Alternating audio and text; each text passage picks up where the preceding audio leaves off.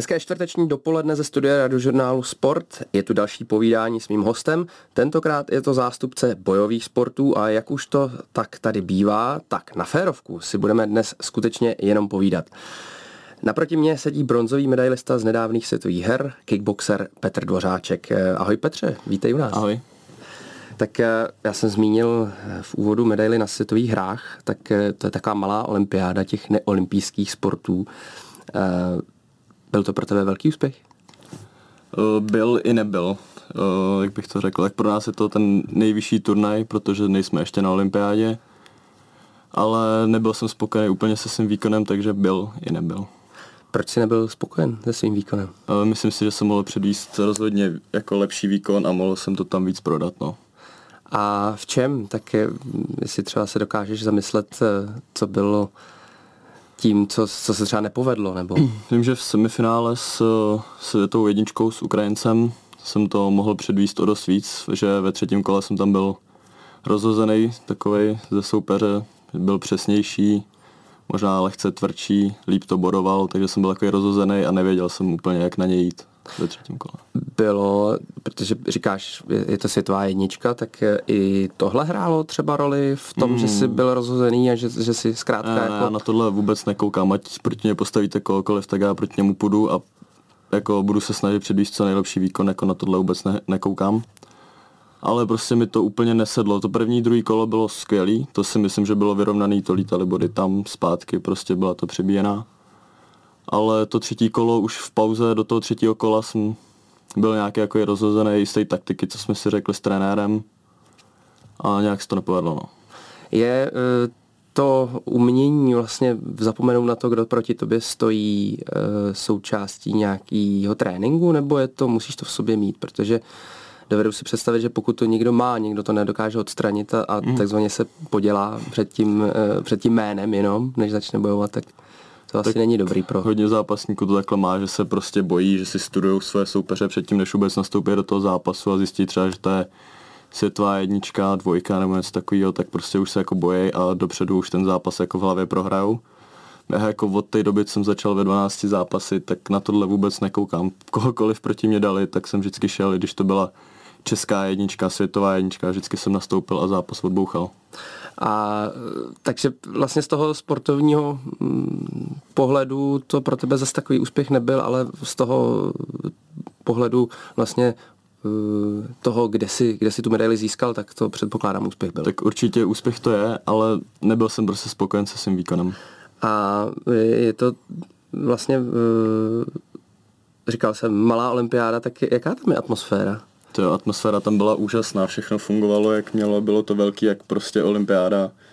Organizace, všechno, vlastně tam s námi byl Český olympijský výbor, měli jsme tam Český dům, na kterém všechno probíhalo skvěle, takže bylo to super. Říká Petr Dvořáček. Ty jsi říkal o světových hrách, že to byl zážitek i mimo sport, mimo ten ring. Říkáte tomu ring? Vůbec je to? Jo, já si. Tak... Dokázal se podívat i třeba na jiné sporty? Já osobně jsem na jiné sporty nekoukal, protože my jsme tam přijeli, měli jsme 3 dny na aklimatizaci, takže jsem akorát trénoval, snažil se hlídat váhu a pak už jenom zápasil. A co je takový největší zážitek, samozřejmě kromě toho tvé disciplíny, kromě toho výsledku? Tak celkově, že jsem byl poprvé jako v Americe, takže jsem viděl, jak to tam tak nějak vypadá, když jsme to teda měli dost uzavřený tam. Jako, co jste měli uzavřený? Že jste byli v té vesnici? Nebo... No, celkově jsme byli prostě jen v tom Birminghamu, tam v té olympijské vesnici, jako když to řeknu. A nikam jinam jsem se moc nestěl podívat. Jak to? No, byl jsem tam na kratší chvíli, takže prostě jenom jsem to odzápasil a zase jsem letěl domů. A byl to pro tebe největší turnaj zatím v kariéře? Zatím největší turnaj, ano. A...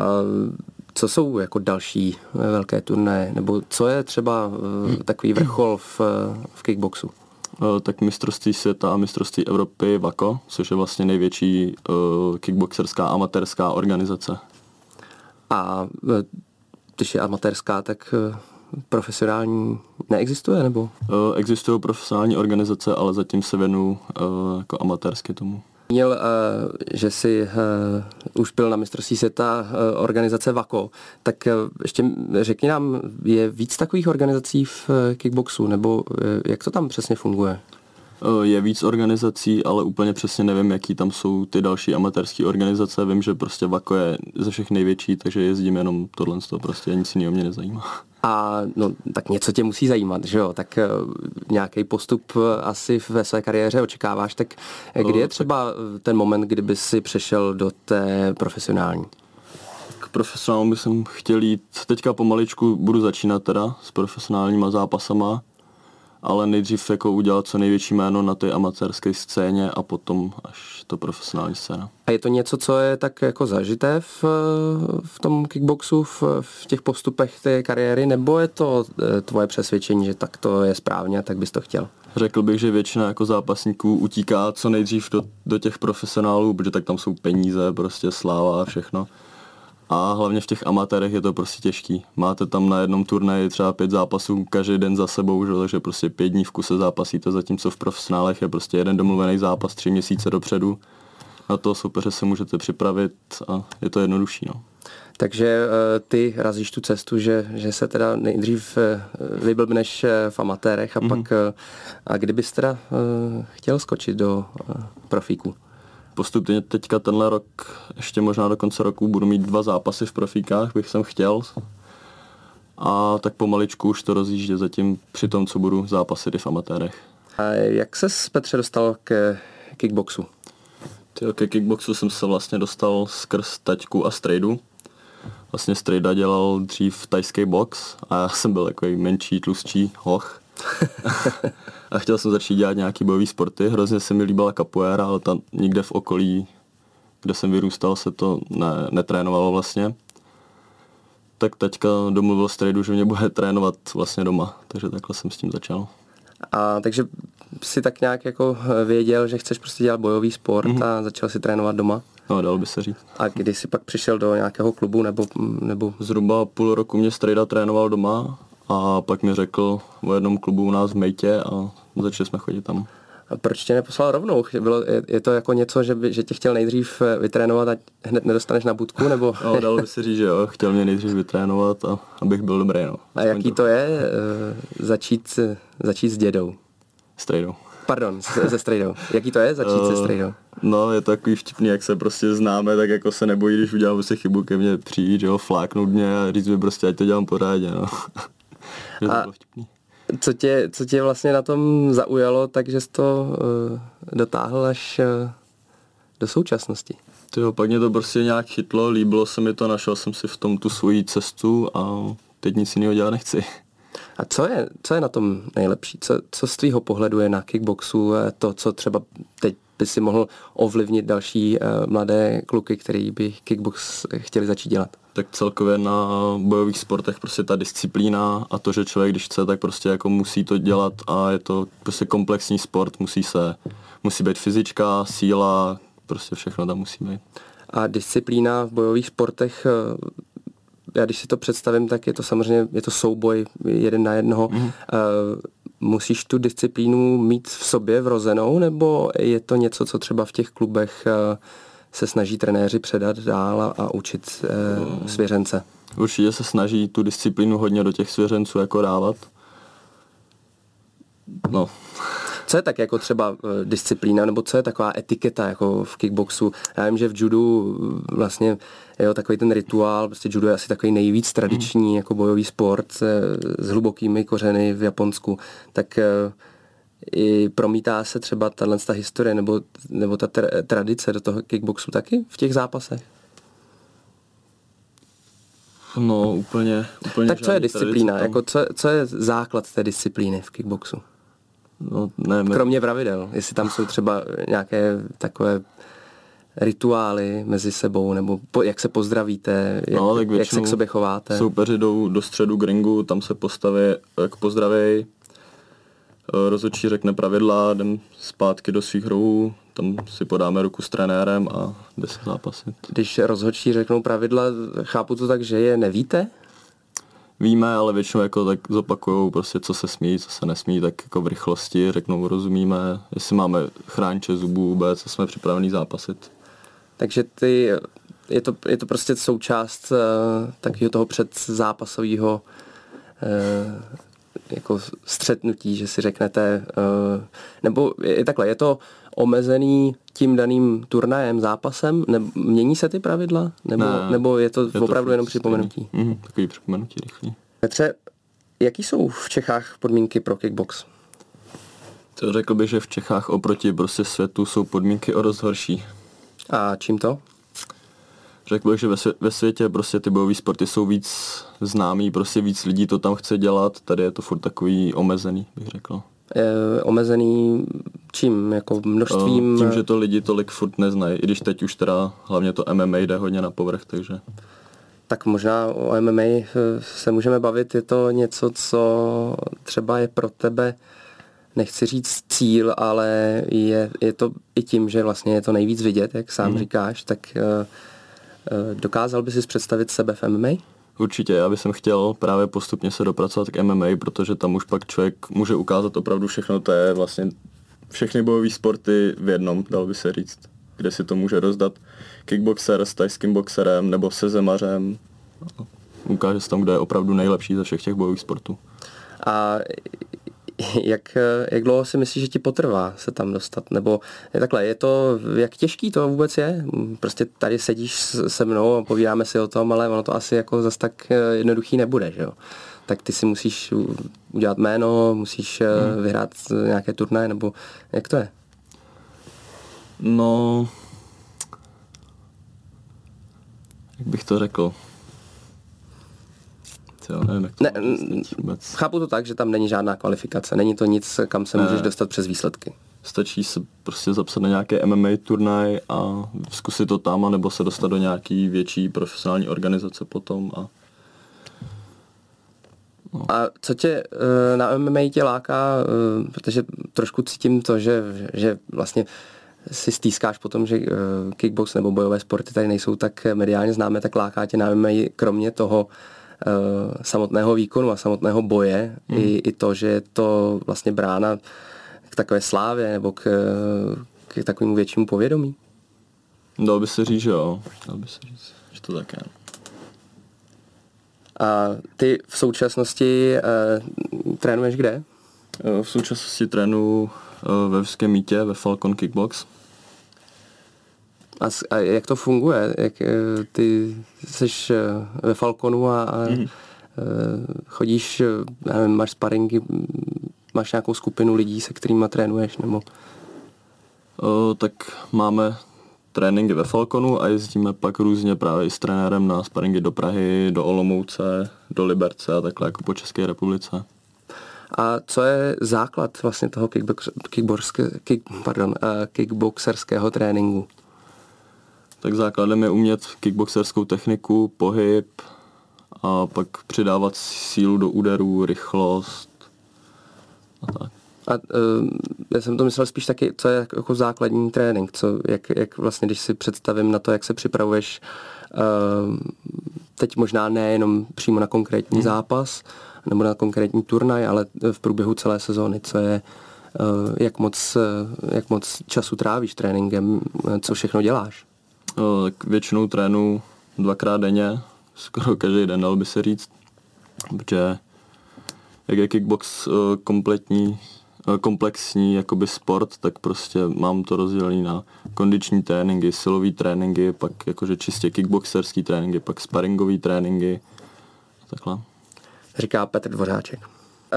Já jsem se dočetl, že pro tebe bylo obrovským úspěchem vítězství v ringové disciplíně low kick. A dokážeš nám popsat, co to je? Low kick je vlastně skoro stejný jako K1, akorát v K1 se smí kolena. V low kicku se kolena nesmí. No, tam vlastně ten zápas byl těžký nejen po fyzické stránce, ale i psychicky, protože si nastoupil proti borci z Ruska, kteří se většinou vyznačují velmi dobrým a kvalitním stylem. Tak soupeř z Ruska byl tvrdý. ale už bych řekl, že když jsme proti sobě nastupovali, tak jsem v něm viděl nejistotu do toho zápasu, že by se dalo říct, že jsem ho rozhodil už předtím, než jsme tam vůbec nastoupili, takže potom ten zápas, to už byla procházka růžovým sadem. A jak jsi ho rozhodil? Ne, přišlo mi, že když už jsme se rozcvičovali a on na mě tak koukal, takže byl takový prostě rozhozený z toho, jak se hejbu, že jsem v klidu, prostě, že si nic nedělám z toho, že to je prostě Rusák. A rozhodilo ho to, bych řekl. A je to součást třeba tvý takové taktiky, jak takhle jako rozhodit soupeře předtím, nebo jo, jestli třeba opravdu tam vyloženě jdeš s tím, že ho takhle budeš jako zkoušet?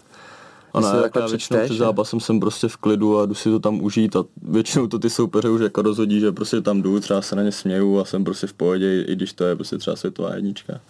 A ne, nevyprovokuješ je pak naopak, nebo myslíš si, že tahle taktika ti bude vycházet celou svou kariéru? No tak úplně to není jako moje taktika, prostě takovej jsem, no, tak to tak vždycky přijde. A třeba trenér nabádá tě k nějakým takovýmhle věcem? Nebo řešíte, jak vůbec funguje příprava na jednotlivé soupeře, prostě na jednotlivé kickboxery? Studujete videa, studujete, jak se chovají i mimo ring třeba? Mimo ring to nesledujeme moc, protože to je furt jsme jako amatéři. Takže většinou se najdeme nějaký jejich zápasy, koukneme na ty zápasy a podíváme se, co dělají za chyby a podle toho měníme taktiku.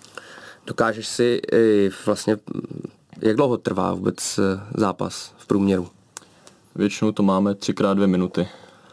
Tak já nevím, po těch, třeba v tom 3. kole dokážeš si vybavit to, co třeba jste si s trenérem řekli, nebo už tam dochází k tomu, že prostě už seš vyčerpaný a mydlíš to hlava nehlava? Tak to je zápas od zápasu, hlavně jak tam máme vždycky po kole minutovou pauzu, tak tam vždycky přijde trenér a jako snaží se radit už třeba po tom 1. kole, když vidí, že se chová ten soupeř jinak než vlastně v předchozích zápasech, tak zase měníme taktiku i jako v průběhu toho zápasu vlastně v těch pauzách. Petře, jaké státy patří mezi světovou špičku v kickboxu, nebo kde je taková meka kickboxingu? Většinou Ukrajinci, Rusáci, Turci, Izraelci, takovýhle státy. No. Snažíš se třeba ty osobně nějak tyhle kluky sledovat a napodobovat věci v tréninku, popřípadě se nějakým způsobem s nima kontaktovat a zkusit s nima trénovat? Funguje to v kickboxu? Tak může se jezdit určitě takhle na kempy do zahraničí, do různých jako zahraničních klubů, ale to zatím nějak nedělám. A plánuješ? Určitě bych chtěl, určitě, ale je to finančně náročný. Jak to vůbec funguje? Ty jsi, už to zmínil několikrát, působíš v amatérské organizaci, takže si všechno hradíš sám, nebo máš nějaké sponzory? Světové a evropské turné nám vlastně proplácí náš svaz český.